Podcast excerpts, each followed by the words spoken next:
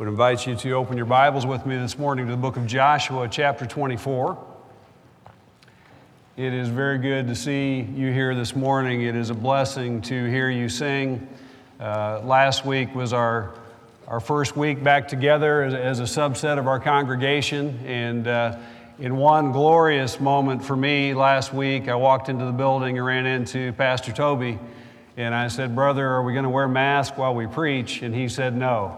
And in that, I rejoiced. So I'm thankful for that this morning. I, uh, I returned to the workplace this week after 11 weeks of working from home. And I was thinking this morning, it's such a, a challenging time. Uh, I have a set of rules that I'm, I'm submitting to in the workplace. We have a set of rules as we gather here this morning. I have discovered that there's a different set of the r- rules depending on which home improvement store that you're in, uh, whether you're on one side of County Line Road or the other. Uh, there's just a dizzying amount of information, and we try our best to submit to the authorities and do what is right. Uh, but it occurred to me this morning uh, part of our response to all of that dizzying information what are we supposed to be doing in this situation or in this place or at this time?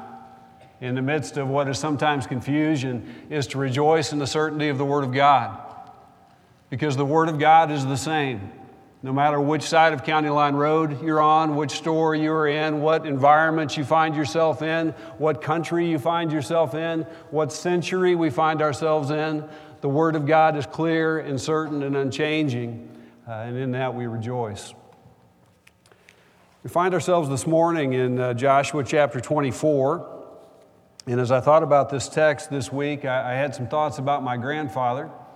Uh, my grandfather was a, uh, a man of few words. Uh, but when he spoke, we, uh, we were quick to tune in uh, because what followed was usually something very good. Sometimes it was something very funny, sometimes it was something very profound. And when he spoke about the Lord and the scriptures, uh, we hung on every word. He never would have dreamed about standing behind a pulpit, and he never would have stood up in an adult Sunday school class and attempted to lead a Bible study. But he knew the Lord, and he knew him in a profound and a deep way. And on the occasions where he would speak of his walk with the Lord, you just didn't want it to end. We have brothers and sisters like that within this congregation that God has not gifted or called to speak in a public forum like this, but they know the Lord in a deep and profound way. And in conversation in a small st- setting, when they begin to speak, you just don't want it to stop. You just don't want it to end. This text that we're going to consider today in Joshua chapter 24, James Montgomery Boice, in his sermon to his congregation, he titled this The Captain's Last Sermon. Because we come here today to the end of Joshua's life. And we're at the end of a significant chapter of, of Israel's history because the, the time of conquest is complete and, they, and they've taken possession of the land. And it would have been a moment for the people of Israel when someone said, Joshua is about to speak. Because Joshua was not a preacher, and Joshua was not a teacher. Joshua had been their leader, and he had led them very capably, capably as he followed the Lord. He had been a brilliant military leader and had led them under the Lord's hand to victory after victory after victory. They revered him, but he was not a preacher. And the captain was about to preach as he came to the end of his life. And I think the nation hung on his every word. This is a little bit of a rare Sunday at Gray Road. Uh, we are in between series as we gather here this morning. We have finished our study in the book of 1 Samuel. Samuel. Pastor Toby will uh, begin another uh, series very shortly. Uh, but we have this opportunity for a one week study. So, so, why Joshua 24? Well, this really grows out of a study I had the privilege of leading a few weeks ago in 1 Samuel chapter 12. And in that study, uh, I mentioned just briefly to you that I'd, I'd read a commentary talk about the, uh, the nation of Israel's history, the history of the people of Israel in the Old Testament, and how it can be divided into five sections. There is the, the time of deliverance under Moses, There is the time of conquest under Joshua. There is the time of the judges, the time of the united kingdom, and the time of the divided kingdom. And that's a helpful grid to think through what this commentator said in passing, and he gave me no, nothing else to run with. He said at the, at the end of each of these periods, there is a significant address by a man of God. There is a, a song or a blessing or a message at the end of each of these periods of history. And I thought, wow, that's really interesting. And so I went looking for those.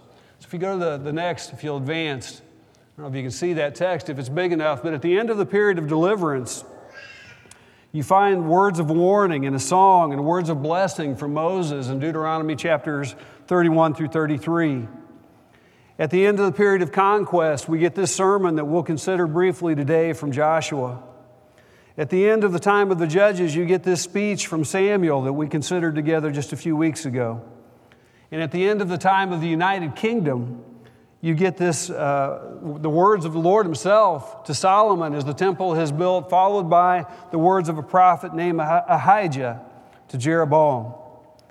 And if you took the time to read all of those passages, you would find that there are the same themes that emerge over and over again. These, these messages are separated by hundreds of years, but over and over again, God leads the man of God to take the people of God back to these same fundamental truths. And I'll submit to you before we're done here today that the, these themes reoccur very clearly in the New Testament. So, we want to take some time together today to consider another one of these. I joked with John Tierney. I'm kind of using the, uh, the Star Wars methodology here. We're going to start in the middle and then we'll go back. Maybe someday we'll go forward uh, and see the conclusion of these. Uh, but we'll consider another one of these today in Joshua chapter 24. If I had to give you a take home truth for today, it would be this God's people must choose to serve the Lord. God's people must choose to serve the Lord. This is from the most famous of the verses in Joshua's sermon. Choose this day whom you will serve, but as for me and my house, we will serve the Lord. Maybe you have that on a plaque in your home. It is certainly the pivotal moment in this sermon. But the journey that Joshua takes getting to this verse is very important. And the verses that follow that most famous of these verses are actually very surprising. And we want to take a quick look at these today before we run uh, for, to a parallel text in the New Testament. As we begin to read through Joshua chapter 24, it's important that you see verse 2. He's going to begin this sermon and he's going to say, Thus says the Lord. And through the rest of the sermon, it is as if the Lord is speaking directly to the people, not Joshua's voice, but the Lord. And so we will read it that way as we work through this. Joshua takes them in the early part of this sermon on a journey through Israel's past blessings. And in verses 1 through 4, I want you to see just this truth that God chose Israel. Listen to verses 1 through 4. Joshua gathered all the tribes of Israel to Shechem and summoned the elders, the heads, and the judges, and the officers of Israel. And they presented themselves before God. And Joshua said to all the people, Thus says the Lord, the God of Israel Long ago, your fathers lived beyond the Euphrates. Terah, the father of Abraham, and Nahor, and they served other gods.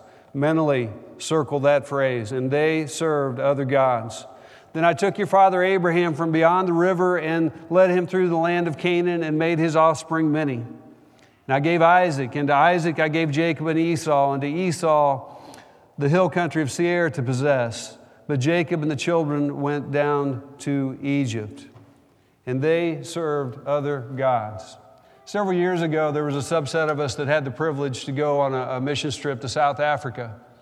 And in South Africa, we found ourselves in a, in a Zulu tribal area working with some missionaries that were there.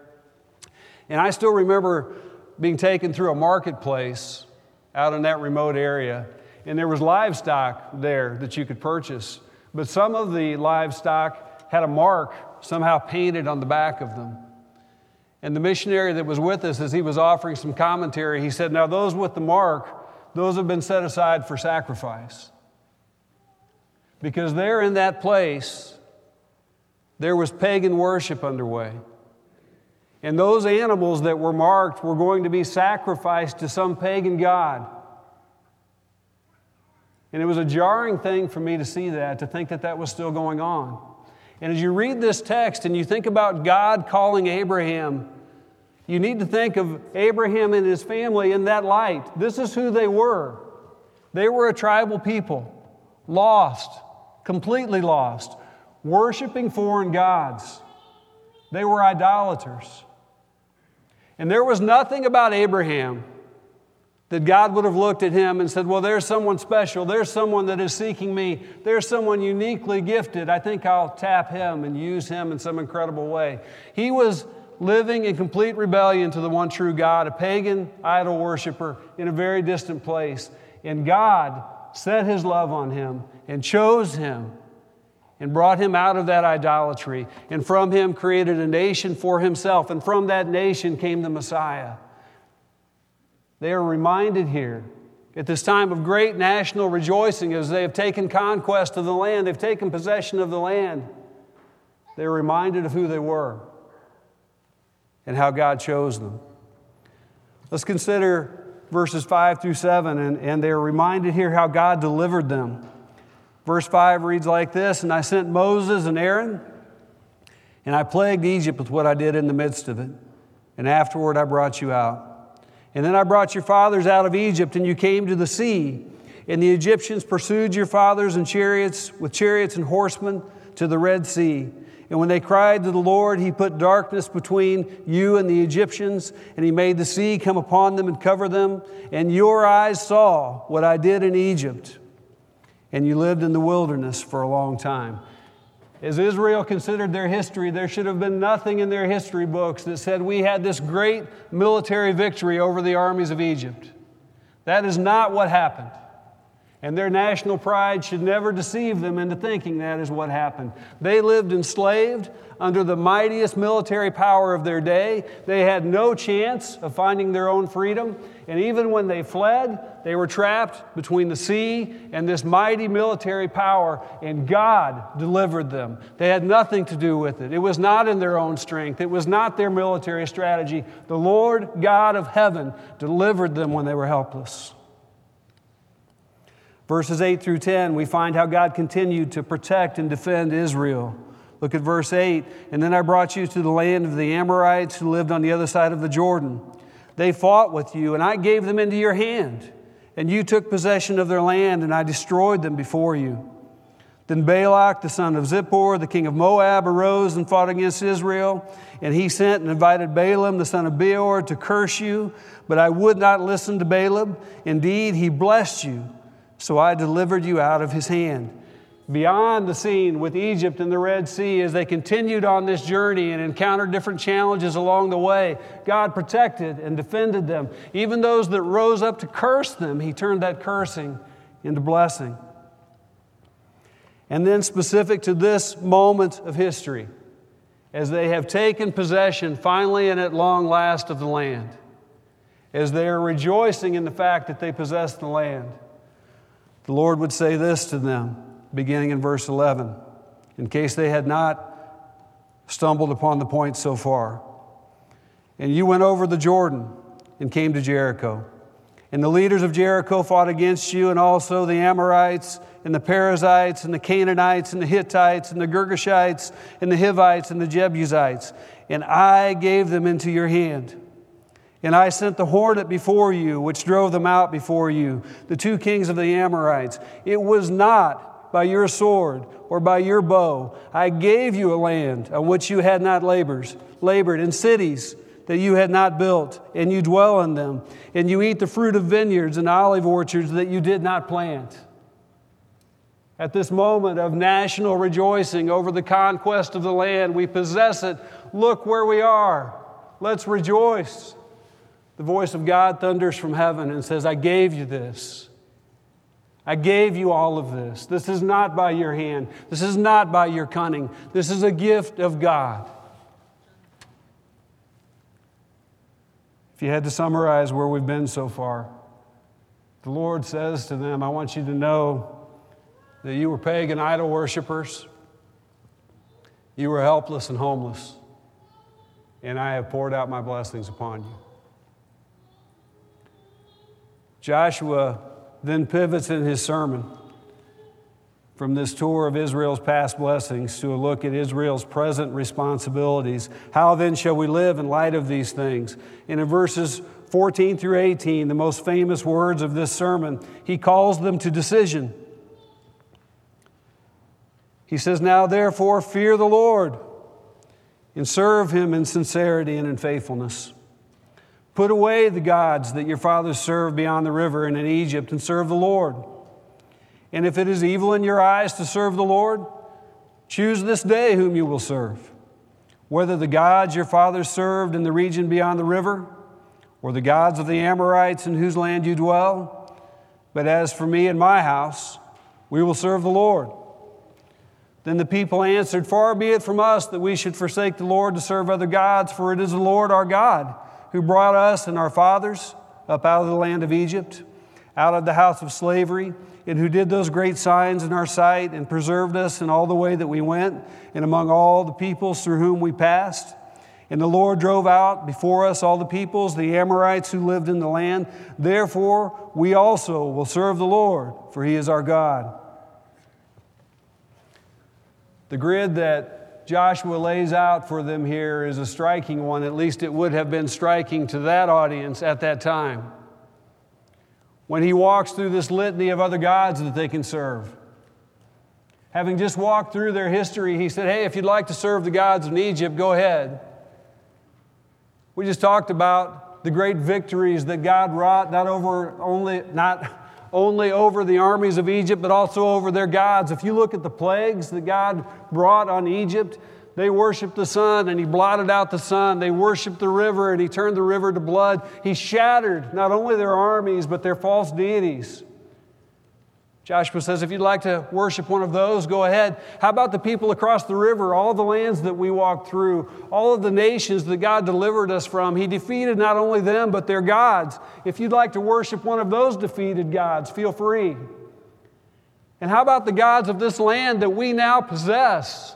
Do you remember the great victories that were wrought here? He overthrew not only these armies, but also all the false deities of this region. If you would like to serve one of those destroyed false gods, feel free.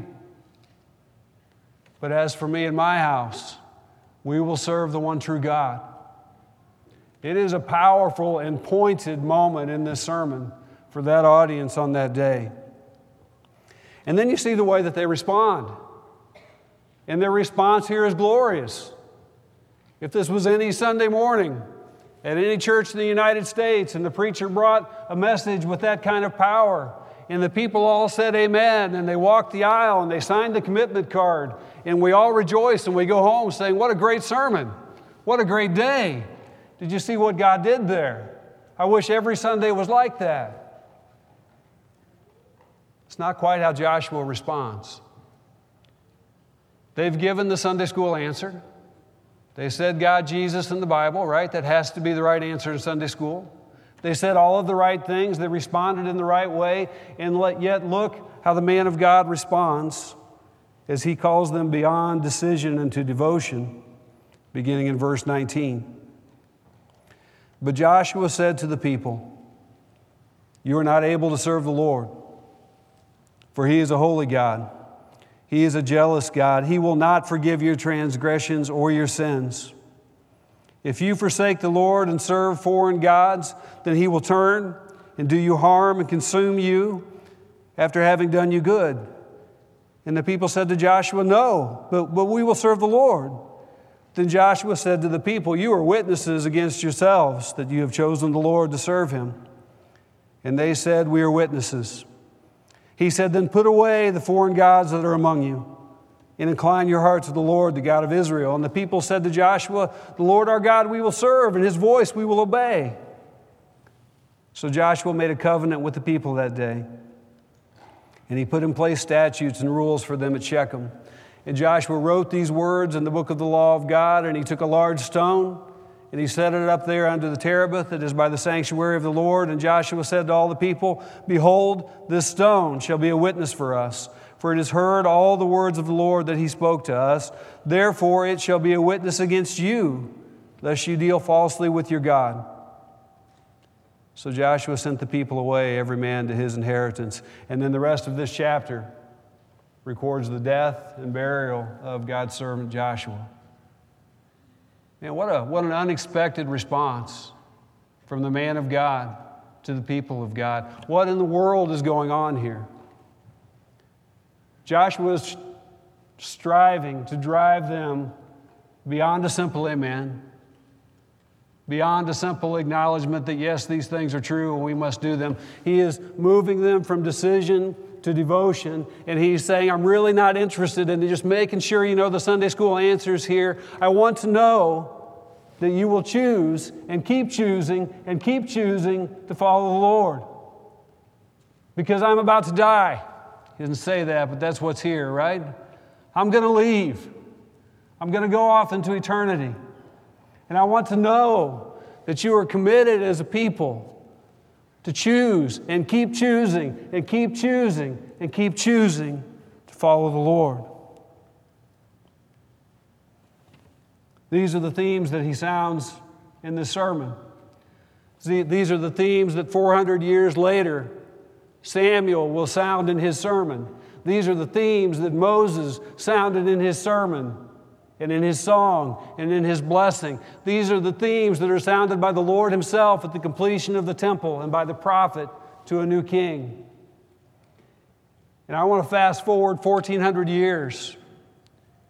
And I want to pivot just a little bit from the story of the nation of Israel to your story and to my story. And I want you to see these same themes hammered home again from the, the pen of the Apostle Paul under the inspiration of the Spirit in Ephesians chapter 2. If you'll join me there. Ephesians chapter 2, and we will read a very familiar text in verses 1 through 10. And I want you to see these same themes echoed into your life and into mine. Ephesians chapter 2, beginning in verse 1. Paul writes of you and he writes of me, and you were dead in the trespasses and sins in which you walked, following the course of this world, following the prince of the power of the air, the spirit that is now at work in the sons of disobedience among whom we all once lived in the passions of our flesh, carrying out the desires of the body and the mind, and were by nature children of wrath like the rest of mankind.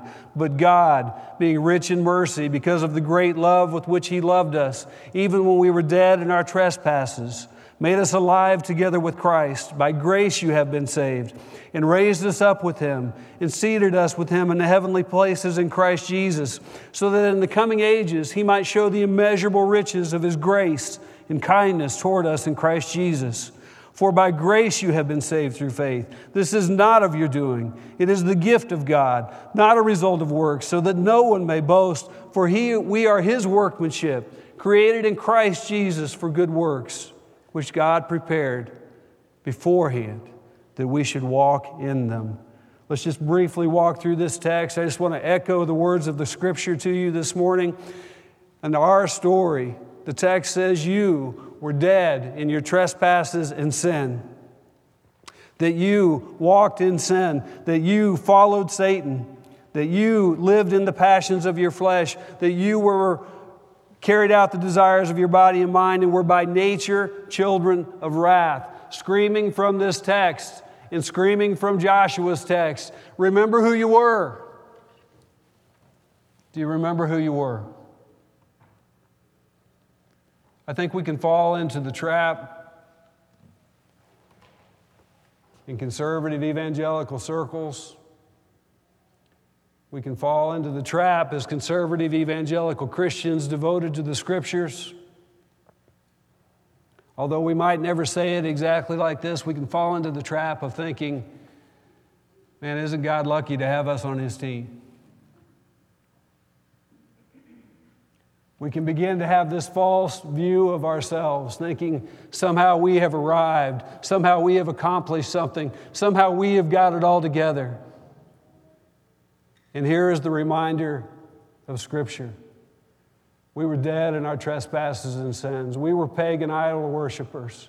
We were by nature the enemies of God. There was nothing in Him, nothing in us that He should desire us. And that is who we were. Praise God, the text doesn't end there. Again, recounting to you what the text says, but God, being rich in mercy, because of the great love with which He loved us, even when we were dead in our trespasses, He made us alive together with Christ. He saved us by grace. He raised us up with Christ. He seated us with, with Christ in the heavenly places, that in the coming ages He might show us the immeasurable riches of His kindness. He reached into Abram's life for no reason beyond the fact that he decided to. Beyond the fact that he decided to set his love on Abraham. Forgive me. I tried to get my mind around what this, what this means, and everything falls short. If you've had the privilege in your life of having children, before you know them, before you have any idea what they will be like, you set your love on them, right? You love them because you love them. And you have set your love on them, not based on any merit that they have or their performance or their personality. You simply set your love on them. And that is true, but it is completely inadequate to describe what God has done. I loved my boys before I knew them.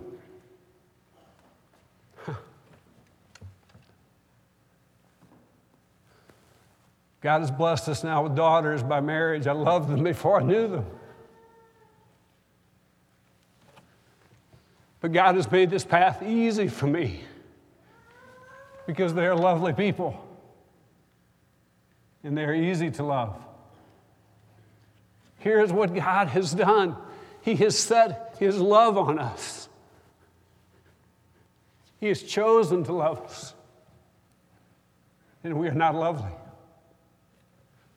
We are by nature His enemies, by nature objects of His wrath.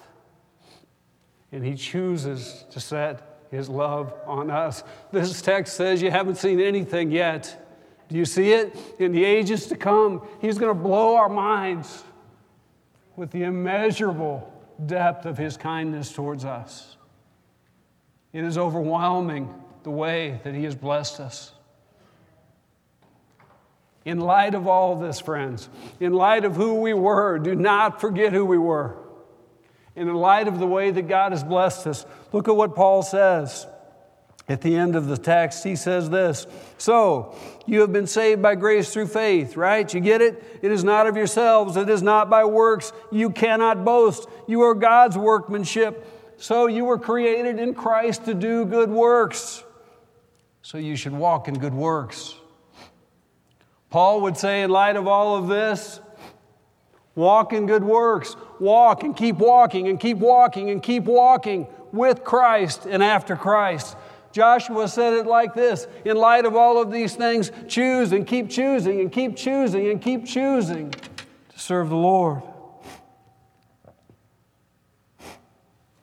We're going to go back to this take home truth, but don't start packing yet, okay? Because we're not done. We're going to go just a little further. If you guys would advance to the next slide. This is the take home truth that we started with. God's people must choose to serve the Lord. And I know you well enough to say that your, your heart says amen to all of these things, right? I know that your heart says amen to all of these things. But man, for me and for you, I just want to press a little bit as Joshua pressed that we get beyond the Sunday school amen to this. And that we think about this a little deeper and a little more profoundly, and that we move maybe beyond the point to affirming beyond the point of affirming these things mentally to a point of real devotion to these things.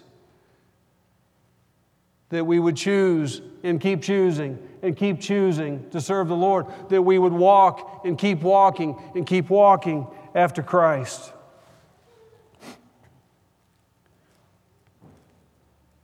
I look around this room this morning, it's a very different scene than any that I have ever seen, right? Although speaking a few weeks ago to an empty room was also unique. I can also look around this room and think about faces that are no longer here. And by that, I don't mean the faces that have moved away or the faces that have found their way into another gospel preaching church.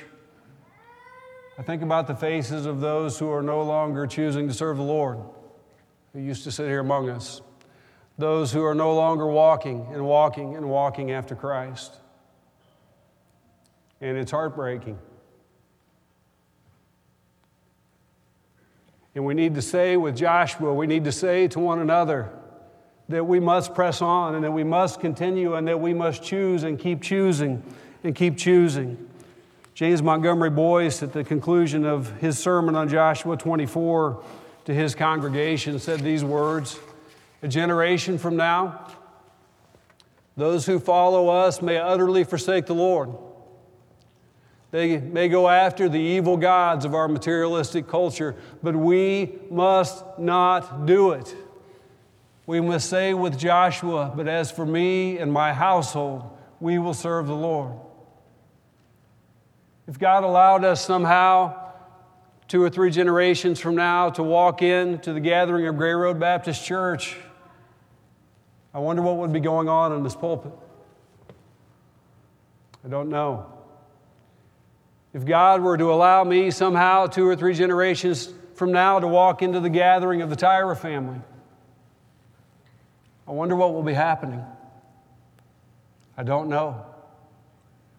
Joshua proclaimed this message to the people of Israel, and you know what? By and large, that generation and the generation that followed followed the Lord. And then we find ourselves in the chaos of the book of Judges where every man did what was right in his own eyes. Those things are beyond our control. Those things we leave to the sovereignty of God, and we pray that those generations that follow will be faithful. But, friends, the charge from this text, the charge over and over again from the pages of Scripture at all of these key junctures is the same to the people of God. The call in our lives is that in our families and in our churches, as we walk together today and in the moments that follow, and in the weeks that follow, and in the years that follow, that we would choose and keep choosing and keep choosing to serve the Lord. That we would walk and keep walking and keep walking after Christ. May that be true in my life and in my family and in our congregation. Let's pray together this morning. Father, I thank you for your word that does not change. Father, I thank you that because you know us, you have put the things that are most important for us to see over and over again in the pages of your word so that we don't miss them. Father, we know that you are sovereign over all things. We know that we are saved by your grace.